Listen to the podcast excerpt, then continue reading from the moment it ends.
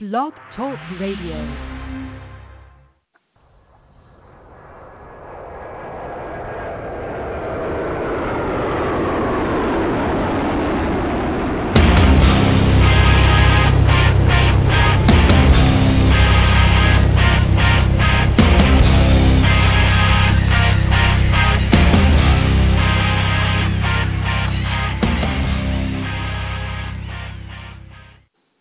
Happy Friday, everybody. Welcome to the Michael Cutler Hour. I am your host, appropriately enough, Michael Cutler. It is October the 6th, 2017.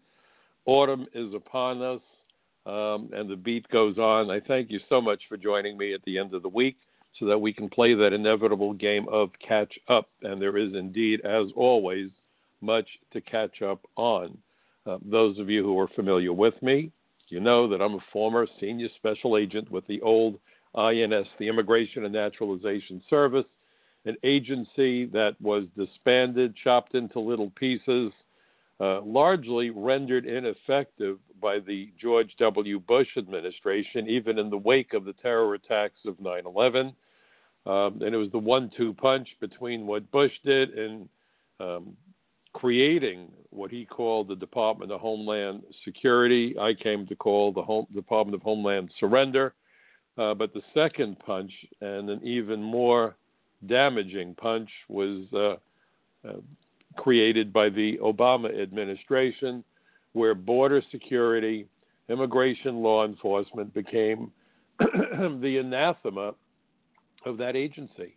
But all, all uh, facts be known, both political parties, leaning in the direction of globalism, have been determined to dismantle America's borders, deprive America its sovereignty as an independent nation. Uh, you know, we certainly live in a global world, global economy. Within 24 hours, we could probably get to almost any corner of this planet uh, using jet airplanes and so forth, airliners. But in reality, as much as we're interconnected with the rest of the world, our borders still matter. In a very real sense, as the 9 11 Commission, to which I provided testimony, pointed out, border security is national security. So, my program uh, has uh, the focus of providing the information that the mainstream media refuses to provide where the true significance of our borders and our immigration laws are concerned. And in order to provide the information, I call upon ongoing facts, the publicly available information, and also my 30 years of experience working for the former INS. So I hope this is helpful to you. And if you find this to be helpful, if you find that this gives you a far better understanding of what is really going on than you can get uh, in what President Trump has come to call the fake news, then I have a request. Please, please, please tell all of your friends and neighbors and family members and coworkers, everyone you could think of, about my program, the Michael Cutler Hour. You're listening to it right now. Please uh, pass along my website to as many folks as you can. It's Michael Cutler, one word, C U T L E R, michaelcutler.net. And I also want to remind you the websites that I write for routinely, starting with capsweb.org, Californians for Population Stabilization. I know it says California, and you might be living somewhere else. Perhaps you're a New Yorker, as I am. Doesn't matter. What is happening in California impacts the whole country, and as goes California, so goes the rest of America. The same thing could be true for all of our states. Our states are certainly interconnected, and when criminals and terrorists are able to embed themselves in sanctuary cities and now sanctuary state of California, this undermines public safety and national security, certainly for those hapless uh, people living in California and the other sanctuary cities and states. But terrorists and criminals can also use those so called sanctuaries as staging areas for crimes they commit around the country. And that is something that we must all understand that when a state harbors and shields criminals and terrorists, they become magnets for those criminals and terrorists. We saw it in the tragic murder of Kate Steinle, the dirtbag who killed her. um, had been deported numerous times and told police, "Yeah, I went back to San Francisco because I knew that I didn't have to worry about being here illegally." This is the way Americans are getting killed. You know what happened in Las Vegas sickened me.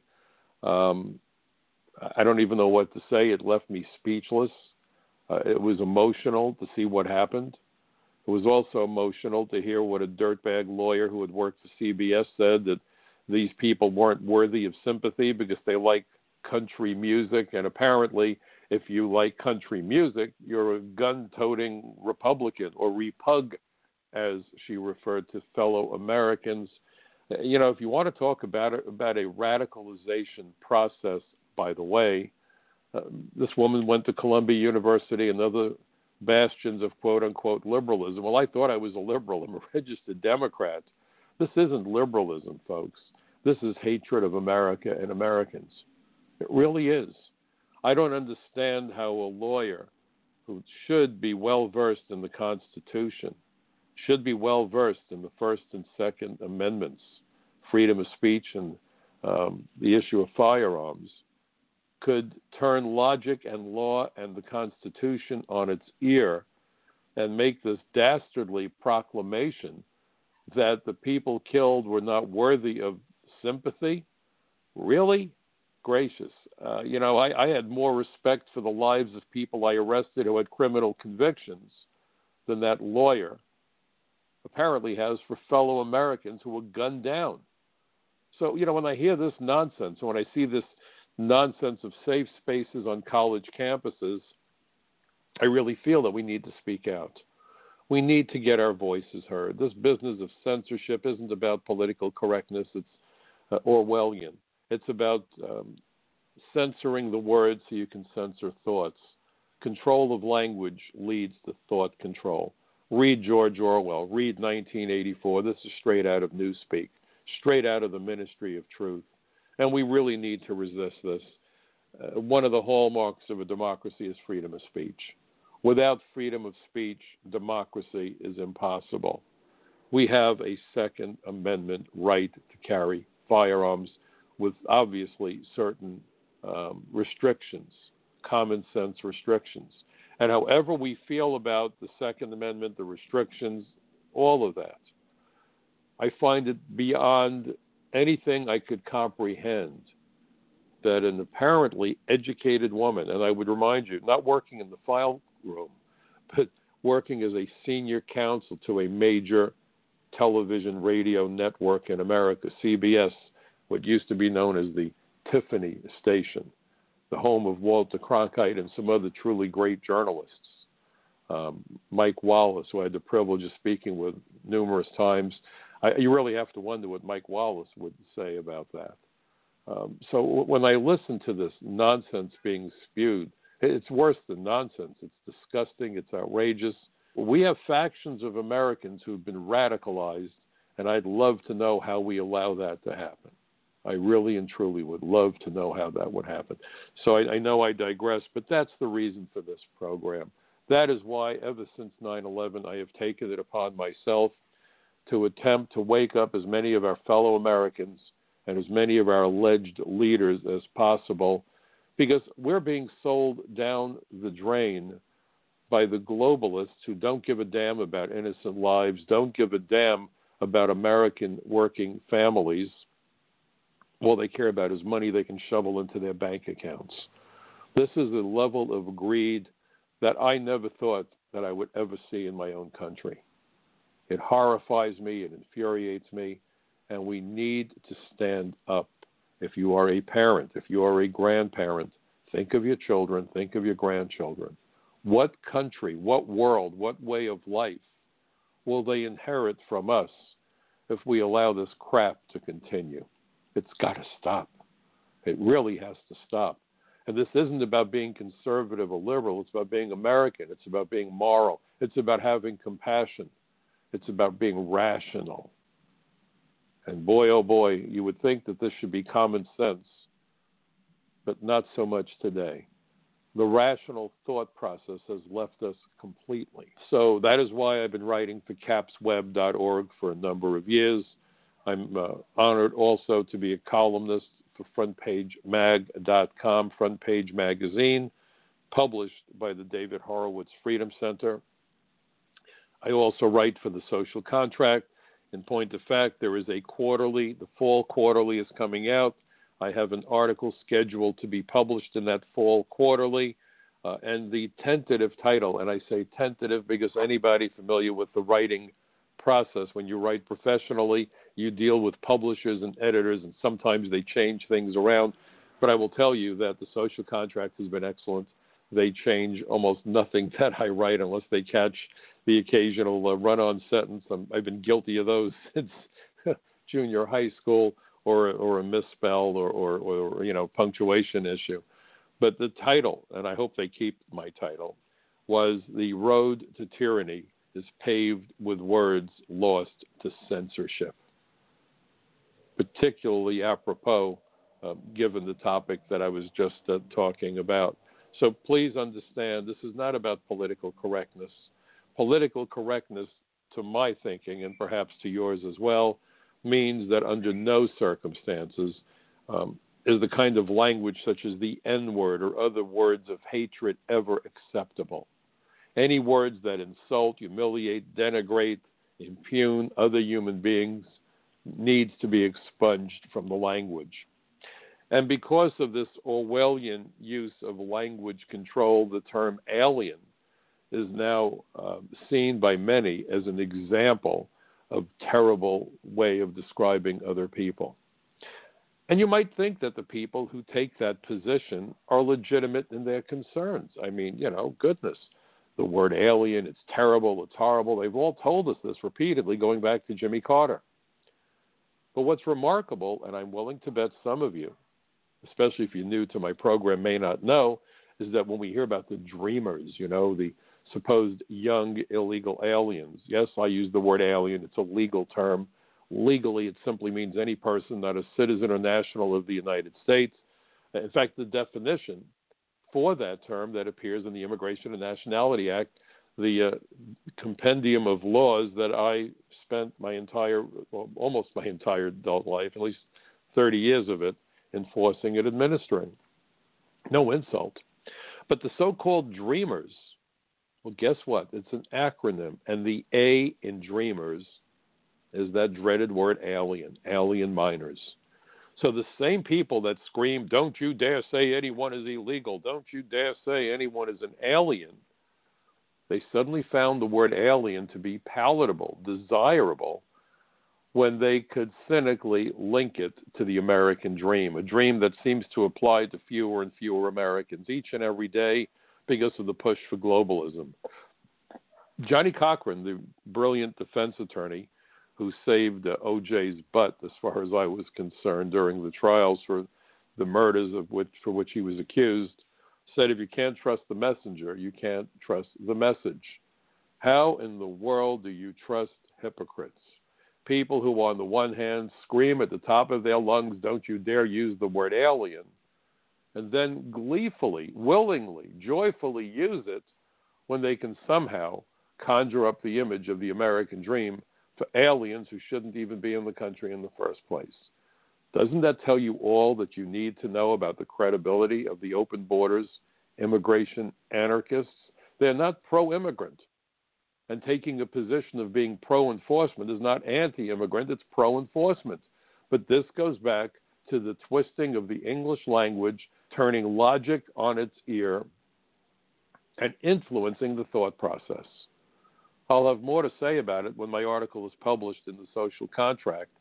But uh, meanwhile, what I would like you to do when uh, you're done listening to my program, check out my website, check out my articles at front page, capsweb.org, the social contract. I also write on occasion for Newsmax. Uh, they've been generous with their time. I've done quite a few uh, interviews on their television programs as well. But this is about getting the truth out there.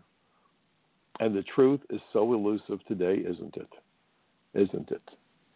Now, this past week, and I have an article that I just wrote for Front Page Mag. I'm hopeful that it will be out in the next couple of days. We'll see. But uh, anyway, I submitted it for their approval. But it addresses this issue of two OIG reports. Those of you not familiar with the alphabet soup of government. OIG is Office of Inspector General.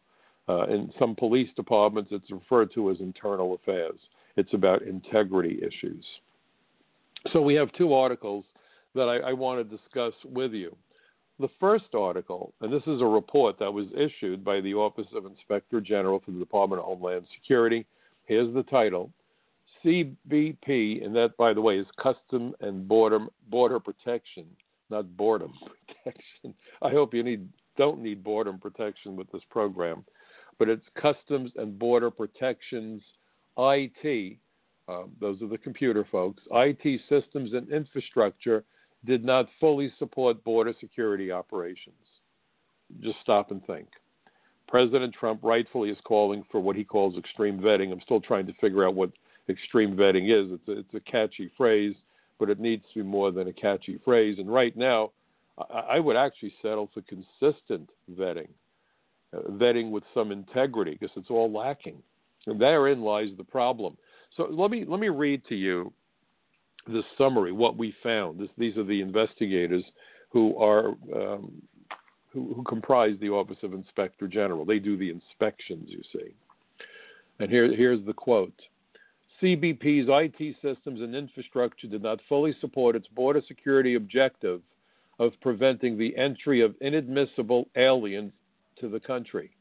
The slow performance of a critical pre screening system greatly reduced Office of Field Operations officers' ability to identify any passengers, that is to say, people coming in at international airports or on vehicles or boats, who may represent concerns, including national security threats.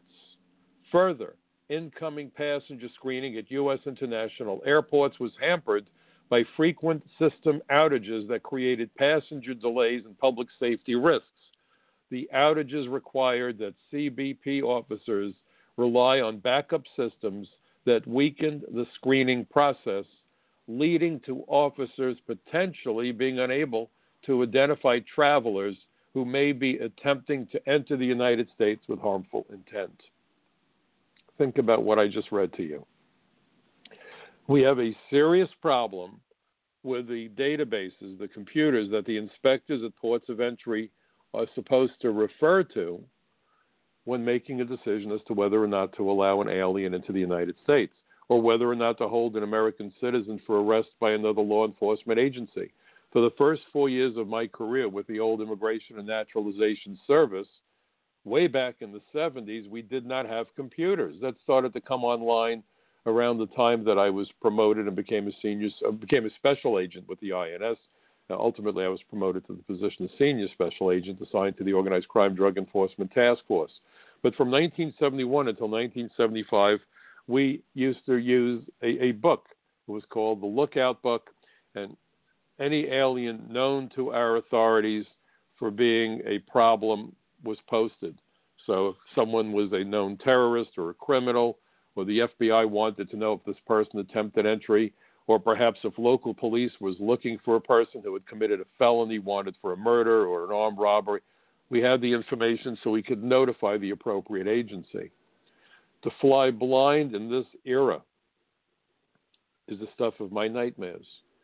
The 9 11 Commission made it clear that border security is a, an, an integral part of our war on terror to protect Americans from the entry of terrorists. Please realize that almost all of the terrorists, and not just the 9 11 hijackers, but many others, if you want to talk about the Tsarnaev brothers who carried out the Boston attack, if you want to look at San Bernardino, uh, if you want to talk about Faisal Shahzad, the Times Square bomber, these people were all admitted into the United States through ports of entry. If the inspectors at the ports of entry can't get reliable real time data and wind up allowing people into the country who have other than um, lawful purposes and intentions for coming here, then we're creating the potential for another terror attack. It's that simple. It's that significant. And that's why when I hear about sanctuary cities and sanctuary states like California saying, oh, we don't care how you come here. If you run the border, that's fine. You entered undocumented. No, they didn't enter undocumented. That is Orwellian. They entered without inspection. And why would you enter without inspection? because you knew that you could not come through the front door. Maybe it was simply that the alien didn't have any money, so everyone knows that probably he or she was coming here to work illegally. That's a problem. That's a problem in and of itself. We're losing hundreds of billions of dollars a year to foreign workers, both legal and illegal, who send money home. They also deprive Americans jobs. It suppresses the wages because you flood the labor pool with workers. Labor is a commodity. Flood the, the, the marketplace with a commodity and drive down the value of the commodity. We are driving down the value of wages, and corporations do cartwheels over this. The U.S. Chamber of Commerce would love to flood America totally. They see our borders as an impediment to their wealth. And I've often said that as long as the U.S. Chamber of Commerce and their partners, such as the Discover America Partnership, the Hotel, Hospitality, Travel, and Manufacturing Associations, as long as they are more fixated on head counts on airliners than body counts in the morgue, nothing is going to change for the better. It will only change for the worse. So uh, understand the problem that we have. But the reality is that by leaving those doors open, we are forcing to have to make a decision. They can't have people sitting there for, for 10 hours. They might have a connecting floor. What do you do? What do you do? So the pressure is on, and believe me, I was an inspector. I know what the pressure is like. I had supervisors who would sit behind you with a stopwatch, some of them, and come back to you at the end of a shift or at the end of a couple of hours and say, hey, you know, Mr. Cutler, it took you a minute and 21 seconds to inspect the average passenger, and by God, I want it cut to a minute or less. This is Lucy at the Bonbon Factory on steroids. Or maybe the better uh, image, if you remember the old uh, TV shows like Ed Sullivan, where they had the guy with the spinning plates, and I like that analogy perhaps a bit better because if you didn't keep up with all those spinning plates, the plates fell and broke. When there's a screw up by that inspector, it's lives that are lost, that are shattered. So those shattering plates are a great metaphor for shattered lives and shattered families because lives hang in the balance. To give you an idea about just how significant that process is at the ports of entry, the mission of CBP that the sanctuary city mayors and sanctuary state governors flip the bird at. Oh, we're not going to cooperate with those evil immigration people. No, no, no. God forbid they should keep out drug dealers and terrorists and gangbangers. Hell, we need those people, right? Wink, wink. Are you kidding me? So let me read this to you. This is background uh, information provided in that report. It's really an important report for you to read. So here we go. U.S. Customs and Border Protection, CBP, the frontline border protection agency within the Department of Homeland Security, is responsible for securing the U.S. borders and facilitating lawful international travel and trade. CBP plays a crucial role in enforcing laws and regulations related to immigration and border security, intercepting malicious criminals and materials, and maintaining domain awareness to prevent terrorist attacks. CBP is one of the world's largest law enforcement organizations with 60,000 officers, agents, and support personnel nationwide. In fiscal year 2017, CBP's total budget was approximately $13 billion, accounting for 21% of DHS's total budget of approximately $66.8 billion.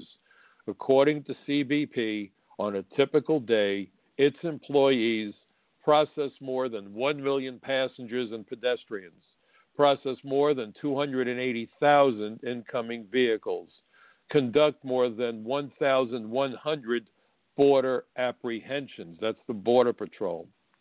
And also inspectors at ports of entry, by the way arrest more than 20 wanted criminals at ports of entry. There you go. Refuse entry of more than 750 inadmissible persons and conduct more than 290 hours of air and sea enforcement missions. CBP's primary enforcement mission at ports of entry is to confirm eligible travelers and exclude inadmissible foreign nationals from entering the United States. CBP takes a comprehensive approach to safeguarding the border by combining customs, immigration, and border security into one coordinated effort. This border security mission is accomplished by officers and agents located within the three CBP offices, and then they list Border Patrol, the inspectors, and so forth. Understand the workload, understand the nature of the mission, which is nothing short of national security. Nothing short of national security. In fact, the airplane that was hijacked on 9 11 that went down in Pennsylvania had one fewer hijacker than the other planes. A couple of would be hijackers, the investigation conducted by the 9 11 Commission determined, were unable to enter the United States through ports of entry, which might account for the fact that that one plane had one hijacker fewer than the other three airplanes. God only knows if there had been another hijacker on board that airplane. Perhaps the passengers would not have been able to overpower the hijackers to bring it down uh, in a field in Pennsylvania, and it might have gone on to hit the Capitol or the White House. We can't ever know that. But that's how critical it is. You know, after 9 11, we were constantly told the terrorists only have to get it right once, but for America to be safe, law enforcement and the intelligence services need to be right 100% of the time. So, every time that the computer goes down at the airport, every time that an inspector has no alternative but to admit a foreign national into the United States, the potential exists that the terrorists may have been handed that one opportunity that they're looking for to get it right. This is asymmetrical warfare. And what does that mean? It means that because terrorists know they can't attack the U.S. military, very, I mean, the idea that any country could win against our military, uh, not likely. We have the best, the brightest, the most valiant, and the best equipped military, uh, in spite of Mr. Obama's efforts to defund the military and demoralize it, in my judgment. However, terrorists do know that they can um, employ basically guerrilla tactics, attacking us from within our country through sabotage, through murder, using vehicles, using knives, using whatever is possible. You see? And on 9 11, 19 young men, barely out of their teens, inflicted more casualties on the United States of America than did the entire Japanese fleet at Pearl Harbor on December 7, 1941. That should give everybody cause for pause. One piece of trash in Las Vegas. Look what he did. Look what he did. Look what happened in San Bernardino because of that garbage couple that killed uh, their former coworkers. Look at the Tsarnaev brothers and what they did to the Boston Marathon. It doesn't take a lot of people to rack up huge casualties, cause pain, suffering, trauma for the whole country. So every time somebody is admitted into the United States and the system breaks down, the potential is there that another terrorist will gain entry to our country. This couldn't be more serious than it is. And yet the sanctuary mayors and the sanctuary governors are saying, oh, we're defending these poor immigrants from immigration authorities. Now, this is how twisting the language works. Immigrants who are here legally need no protection from immigration authorities. It's immigration authorities who let them in. Think about that. When I was an inspector at John F. Kennedy International Airport for those four years, I can assure you that the ratio of aliens who I admitted into the country as compared to those who I denied entry, well, that the number that, that I denied entry to was minuscule. One in a hundred, maybe one in two hundred. Most people, I was happy to admit them. I sincerely enjoyed seeing their smiling faces, wished them a great visit, and away they went. Immigration is not the enemy of lawful immigrants. it's immigration authorities who provide aliens with green cards, political asylum, even United States citizenship. We're going to talk about that in a moment. And I spent the years in the adjudications officer doing the marriage interviews. And yes, I uncovered fraud. Uh, in some cases, criminals. In some cases, uh, all sorts of things. We even uncovered a marriage fraud ring, kind of wacky. It involved Chinese crewmen who were getting married to, to Puerto Rican lesbian prostitutes here in New York. A Chinese American attorney uh, was making all the arrangements, and because of that case, I wound up uh, finding myself on the witness stand in federal court for the very first time. I was in my mid 20s. Uh, it was an interesting experience. Of course, that would be the first of many, many, many times that I would ultimately testify before various trials, proceedings, uh, whether at immigration court, federal court, state court. Um, agents spend a lot of time on the witness stand, providing evidence that they gather during the course of their investigations. I used to argue bail for the U.S. attorneys I worked with.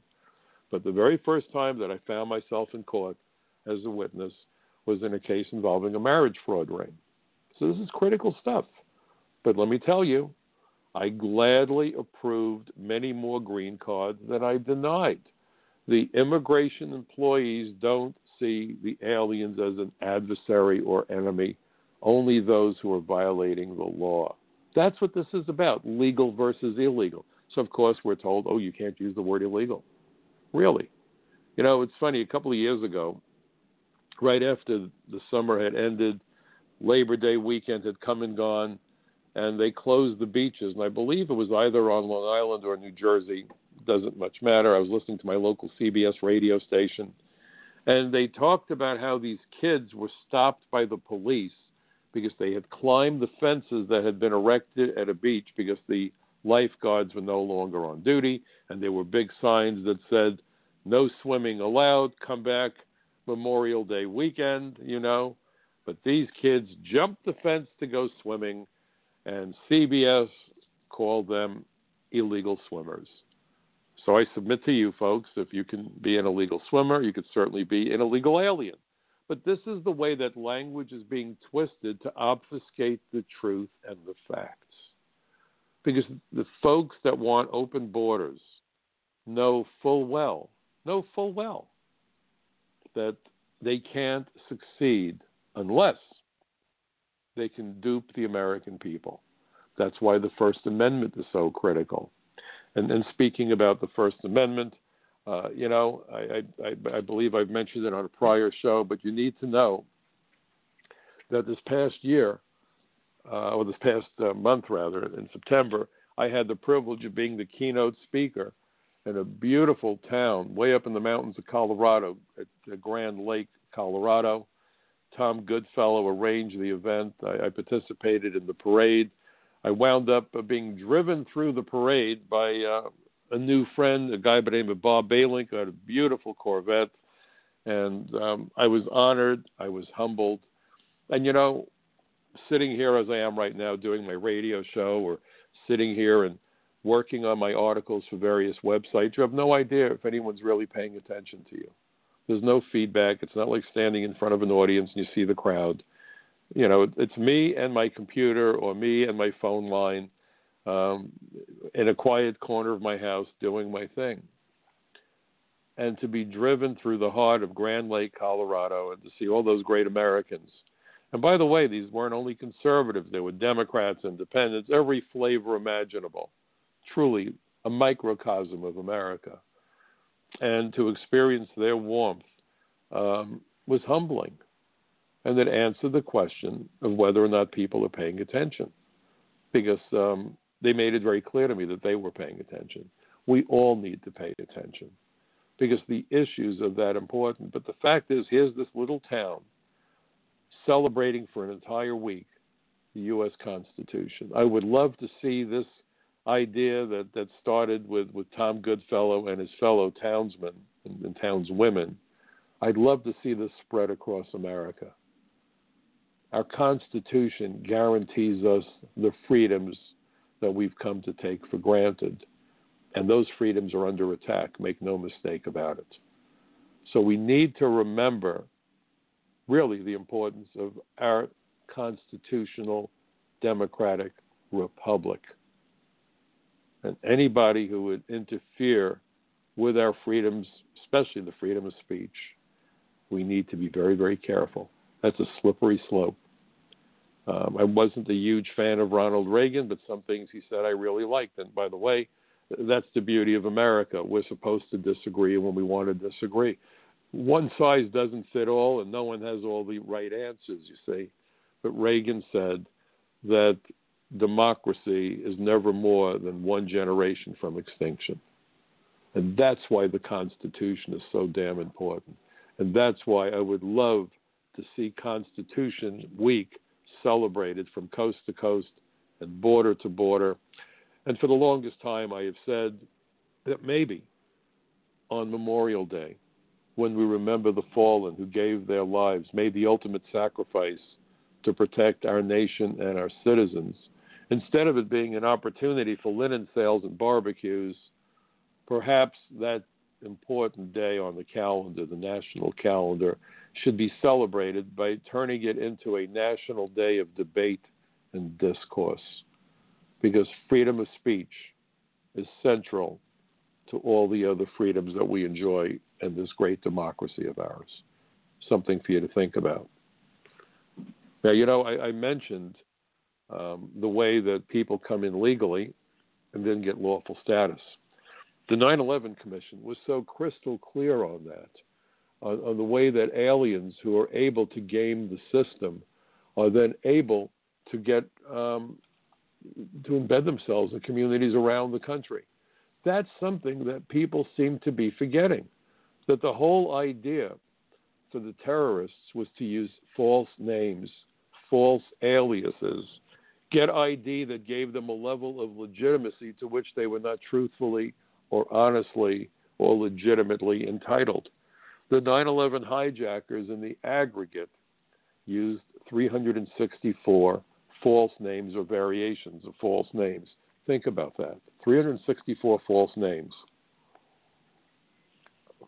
So now we come to the second OIG, Inspector General report that was issued last month individuals with multiple identities in historical fingerprint enrollment records have received immigration benefits.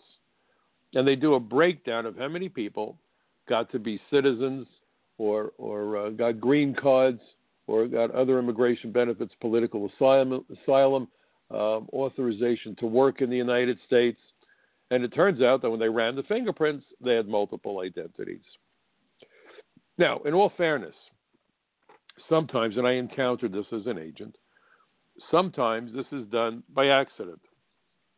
In Europe and other countries, when you write down a date of birth, if let's say you were born on April 1st, April Fool's Day, is that 4 1 and then the year, let's say, you know, um, 2000? Or is it 1 4, day first and then the month? Well, sometimes we flip it backwards. So you wind up potentially with a different name, or you wind up potentially with a different name if because the language isn't the English language, translating non English characters into English can cause confusion. Uh, think of you know the various alphabets and languages that don't match ours. Um, I'm Jewish, so let's start with Hebrew, okay? Chinese, Japanese, Sanskrit, Arabic, there's a bunch of languages. That can happen. So suddenly, how do you translate it? So there might be some wiggle room there. Maybe someone gets married, gets divorced, the woman continues to use one name and she's known as another. Maybe. But what they also found was that hundreds of these people had been ordered deported from the United States, and we went on to naturalize them. And what disturbs me is that um, you have Citizenship and Immigration Services, the agency that deals with this issue. They do the adjudications. And again, remember, I spent the years an adjudicator. During the Obama administration, the guy in charge of Citizenship and Immigration Services, a guy by the name of Alejandro Mayorkas, told his people, get to yes. Whatever it takes, approve the application. People lost their jobs over denying applications for immigration benefits. Think about how serious that is. Again, let's go back and look at the findings of the 9 11 Commission. And what they found was that the best embedding tactic, the most effective tactic for the terrorists, the most dangerous for us, were aliens who married Americans and got green cards, political asylum, and even citizenship. The Tsarnaev family got political asylum. They claim what's known as a credible fear. We can't go back to Russia. If we go back to Russia, we're going to face persecution or worse. And, and that's the humanitarian side of immigration. And uh, as the grandson of a woman who was killed in Poland because of her religion, I'm very sympathetic to all that. But here's the problem We've been warned by the CIA, by the FBI, by European intelligence agencies, and others that terrorists have been embedding themselves in refugee flows leaving the Middle East. ISIS is determined to do just that. So you have the Tsarnaev family. I'm not sure where they got the idea, where the brothers got the idea that they were going to go off and do these things. Did it happen here? Did they do it with the intent before? Who knows? I can't read into their minds. But the point was, they came here on visas. They overstayed the visa. They applied for political asylum. We gave them asylum. And as soon as we did, they apparently hopped on airplanes and voluntarily went back to Russia. Shouldn't that tell people something that maybe they lied? Now, I could see if there was a regime change in Russia, you say, well, it's a new government, so the fear is gone. Well, there is no new government in Russia. Mr. Putin, former KGB agent, uh, is running the show. So why did they go back to Russia? If they told us that they had a credible fear, they could go back to Russia. Well, maybe I'm just cynical and don't trust people because I have too many years in law enforcement. But I would argue that you can make a prima facie case that they had committed immigration fraud. So let's go back to the 9 11 Commission. Immigration fraud was the key entry and embedding tactic of the terrorists. And they weren't just looking at the 19 hijackers, but they looked at a total of 94 terrorists, including the 19 hijackers. But they looked back 10 years before the 9/11 attacks. They looked at the Boston bomb, at the um, sorry, the first World Trade Center bombing. They looked at the shooting at the CIA. They looked at all these attacks and they said, you know what, common here, two thirds of the terrorists committed either visa fraud or immigration benefit fraud. We've known about this for years. I testified at my very first congressional hearing, and it was before the House Immigration Subcommittee at the invitation of Lamar Smith, who at the time chaired the House Immigration Subcommittee, and Henry Hyde, the late Henry Hyde, who back then was chairman of the House Judiciary Committee. And the topic of that hearing was immigration benefit fraud and visa fraud because of two terror attacks carried out in 93. So we know this is a huge issue. But you have people in place right now with Citizenship and Immigration Services who ascended the ranks under the alleged leadership, and I use that word disparagingly and sarcastically when I think about Mr. Mayorkas. Get to yes was his motto. Um, who think that their job is to rubber stamp everything, rubber stamp it all. And if you look at how many applications are processed by Citizenship and Immigration Services every year, it's, I believe the last count was in excess of 6 million. So again, whether you want to think of the guy with the spinning plates or Lucy at the bonbon factory, and those adjudications officers know that they can approve an application in 15 to 20 minutes, but it can take them days or weeks to deny an application. So if they are under the gun to be quote unquote productive and clear up the backlog, and lots of people like that language. Oh, we're going to clear up the backlog, backlog, and everyone says, "Thank God, get rid of that backlog." Well, there's only one way to get rid of the backlog, folks. Approve everything that lands on your desk. So now we come back to what I said earlier. The terrorists only got to get it right once. The terrorists have only got to get it right once. The Tsarnaev family. San Bernardino. Faisal Shahzad, the Times Square bomber, we naturalized him roughly a year before he tried to set off an SUV bomb in Times Square. This is dangerous stuff. Dangerous stuff. And you still have politicians saying, let's take care of the ones who are here illegally. With what system in place? The system right now is in a state of meltdown. And if suddenly we had to take on 20, 30 million applications to legalize aliens, there are some people still talking about this madness, criticizing Donald Trump because he's not the globalist, he's a populist. He understands the issue. Um, Attorney General Jeff Sessions is brilliant. He's, I would argue, one of the best attorney generals we've ever had. Um, I, I, know Jeff Sessions. I've met with him. He's quoted me from the floor of the Senate. I, I've read the executive orders. Even if you look at what's been called the travel ban, the true title of the travel ban was protecting the nation from foreign terrorist entry into the United States. I wish Donald Trump would stop using the media's terminology travel ban. Bull. Go back to the original title. And I don't doubt it was crafted by Jeff Sessions protecting the nation from foreign terrorist entry into the United States. So here we are in the middle of a nightmare, greatly concerned that North Korea would want to have their spies and saboteurs enter the United States to do harm from within. We don't doubt that they're here, by the way, and that's why North Korea was now added to the list along with Venezuela uh, and along with Chad um, on a new executive order that we just issued this is about terrorism. I, I think I mentioned it last week. Venezuela is where Iran sends lots of their shock troops, their Quds. They fly directly from Iran into Caracas. You've got terror training camps in the tribal region of Brazil. And meanwhile, we're finding out we've thousands of aliens whose fingerprints come back and show that they have multiple identities. Thousands, thousands. And we also know that, that hundreds of them have gotten immigration benefits, including citizenship and green cards. And, and, and these people now that I'm discussing who have criminal histories who've been ordered, deported. Um, so the, the, the issue here is all of these systems need to be addressed immediately. Not next year, not when we get around to it.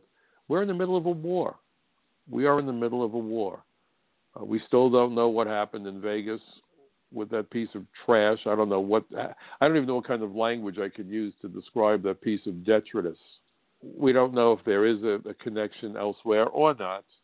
And by the way, you're going to be hearing from the open borders folks. See, he wasn't an illegal alien. That's not the issue.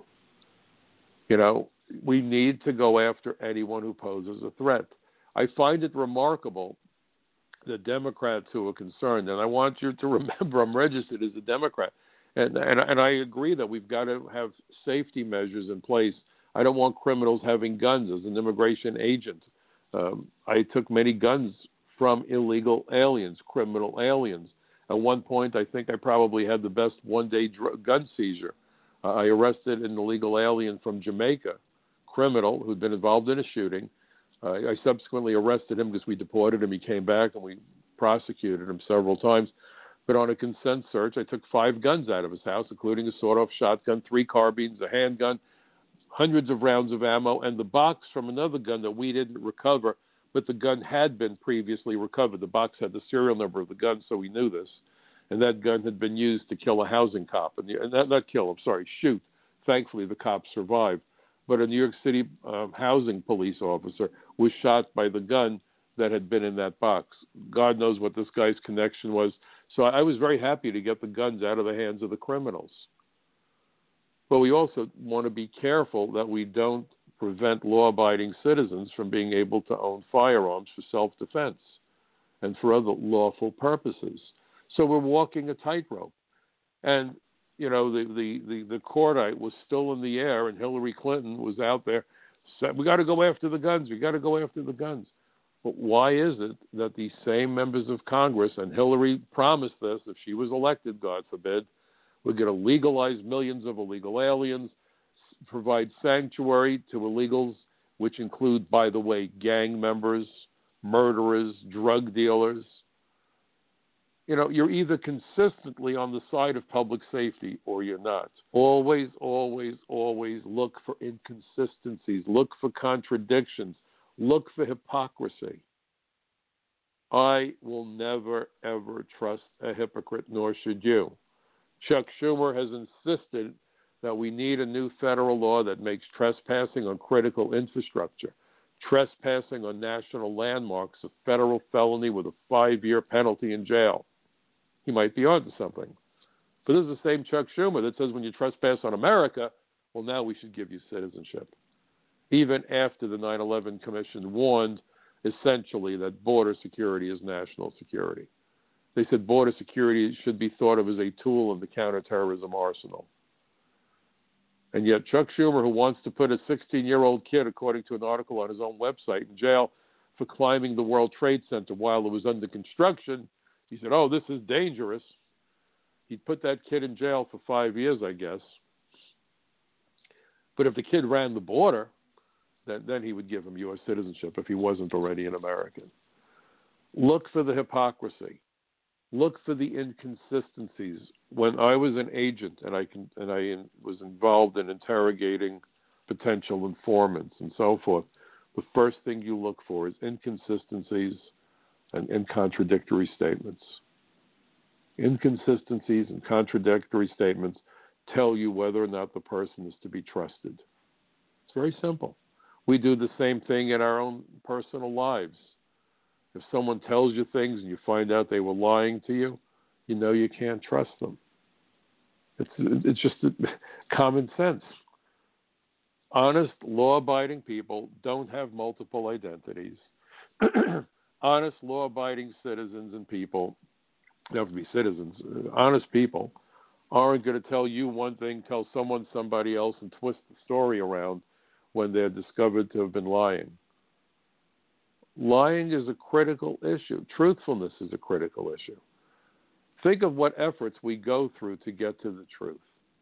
There are laws on all jurisdictions, on all levels, that make it a felony to lie to a law enforcement officer, that make it a felony if you sign a document for a benefit that you're not entitled to, whether the benefit is an insurance benefit, there, there are penalties whether it's an application for citizenship or a green card application, when you sign your tax return, whenever there's consequences, if you make a false statement, you can be prosecuted.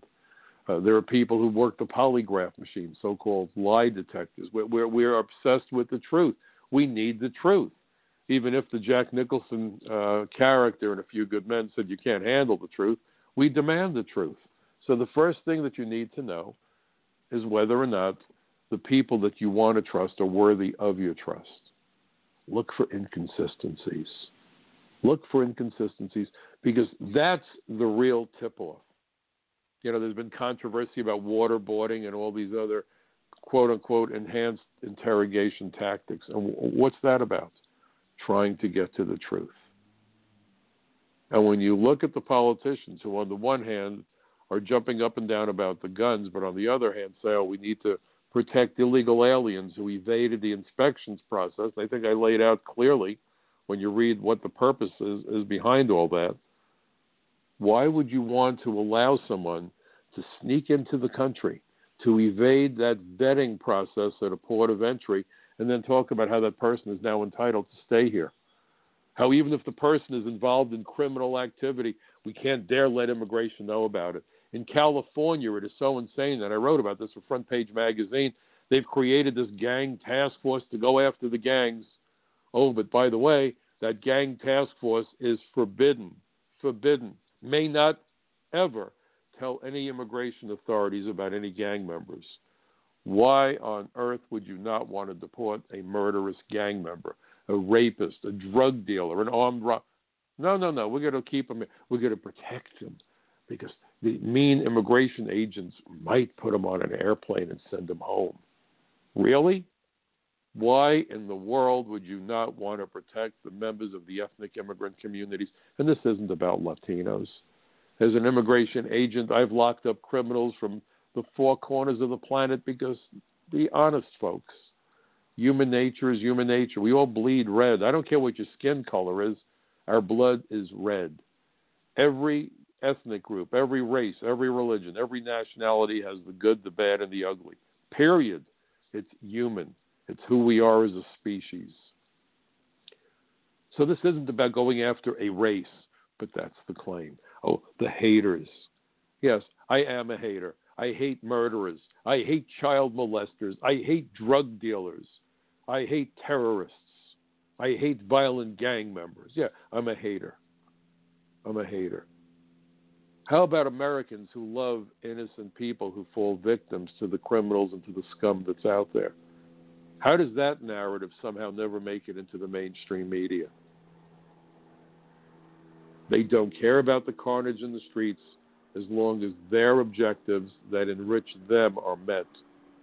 People who die along the way, nothing more than collateral damage. Oops, death is inevitable. They just died earlier than they should have. Oh well. That is who we're talking about.